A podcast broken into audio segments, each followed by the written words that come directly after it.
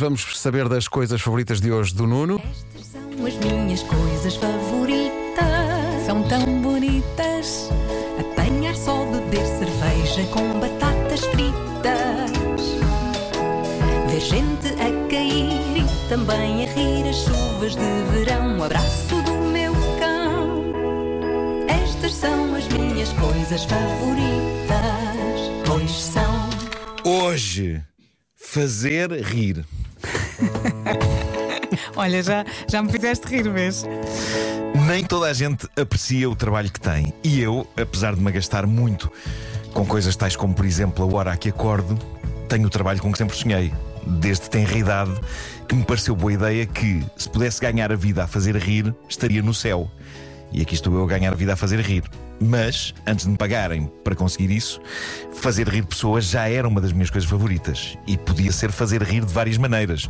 Ou com piadas, ou com palhaçadas, ou a desenhar caricaturas dos meus colegas de escola. Eu percebi que fazer rir era meio caminho andado para que gostassem de mim. E era importante gostarem de mim em duas vertentes diferentes. Uma, que os meus potenciais bullies gostassem de mim e não me batessem. E era incrível quando eu conseguia comprar amizades dessa maneira, com malta que me metia medo. Uma das coisas boas dos bullies, e passo esta referência hoje para quem os tenha, jovens que ouvem, os bullies normalmente não são pessoas muito inteligentes, não é? E então era fácil, quando eles estavam a preparar-se para me aviar na tola, dizer uma coisa espirituosa ou desenhar rapidamente uma caricatura deles e vê-los a mudar de expressão em segundos. Eu considero que alguns cães são mais inteligentes do que a maioria dos bullies. Mas o método de encantar um bully não é muito diferente do método de encantar um cão. Era só assinar-lhe com uma guloseima e ele ficava logo: amigo, amigo. Porque eu fui jovem na pré-história, era assim que se falava. Mas pronto, isto é uma lição de conforto que eu gostava de passar a todos os jovens que são alvo de bullies. Malta, pensem nisto, não há nenhum bully que seja inteligente. Se fossem, não eram bullies. Eles têm de se defender do facto de terem pedras no lugar da mioleira. E é por isso que são agressivos e tentam passar a ideia de que são superiores a vocês, mas não são. A outra vertente útil de fazer rir na minha juventude era para tentar encantar miúdas. Porque uma coisa que eu sempre ouvi dizer desde tenra idade é que as mulheres adoram um homem com sentido de humor. E foi por isso que uma vez, ao descer, ao fim de um dia de escola, até à paragem de autocarro, com a miúda mais bonita da escola, eu decidi fazer duas coisas para a impressionar. Uma, pagar-lhe uma waffle, numa rolota de waffles. E a outra, fazê-la rir sacrificando uma parte do meu corpo. Qual? A língua. Porque aquelas waffles vinham a ferver para as nossas mãos.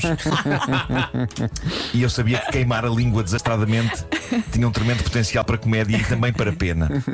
Que é um combo que eu achava que seria vencedor. Comédia mais pena, igual a amor. Portanto, trinquei a waffle coberta de chocolate acabado de derreter. E malta, foi como chuchar um ferro em brasa. Eu sabia que me ia queimar, mas não sabia que me ia queimar tanto. Portanto, creio que não gritei. Eu gani. E ela riu-se um bocadinho, mas eu sinto que maioritariamente ela sentiu pena. Mas creio que não chegou a ser aquele tipo de pena: oh, vou cuidar de ti. Foi aquele tipo de pena: coitado, deve ter problemas. Bom, eu segui o ofício de fazer rir contra ventos e marés, sobretudo contra a minha timidez inata, que à partida parece inimiga do riso. Mas a verdade é que o fazer rir torna-se uma espécie de disfarce dos tímidos e ajuda-os a sair da casca. A comédia faz-me dizer e fazer coisas que de outra forma nunca teria coragem para dizer ou fazer. E com isso vêm algumas coisas extraordinárias, como a incrível sensação que todos nós sentimos de ter uma sala inteira a rir com alguma coisa que dissemos. As pessoas que me estão a ouvir não imaginam o bem que isso me sabe. Possivelmente muitas delas já estiveram numa sala e já se riram de coisas que eu disse. Mas elas não sabem também a maneira como me tranquilizam com isso. Porque antes de subir a um palco, eu estou sempre com uns nervos do cacete. E aquela primeira gargalhada resolve tudo. Eu acho que nunca manifestei devidamente a minha gratidão para com as pessoas por todas as gargalhadas que dão, mas sobretudo pela primeira. Porque essa é incrível. É que faz baixar. Essa é incrível. Mas eu não sou esquisito. Eu não gosto de fazer rir só quando me pagam. Eu gosto de vos fazer rir de graça, meus amigos. Gosto de vos fazer rir de graça. E até gosto de vos fazer rir. Gosto de vos fazer rir sem querer. Quando não planeei uma piada, mas fiz uma asneira. É uma coisa que me sai naturalmente. Mas definitivamente fazer rir é e sempre será uma das minhas coisas favoritas. E aposto que é das vossas também. É claro que sim. A energia que se cria quando diz alguma coisa e as pessoas se riem é extraordinária. O hablas é espanhol. Eu sabia que essa ia arrebentar. É a pergunta do dia.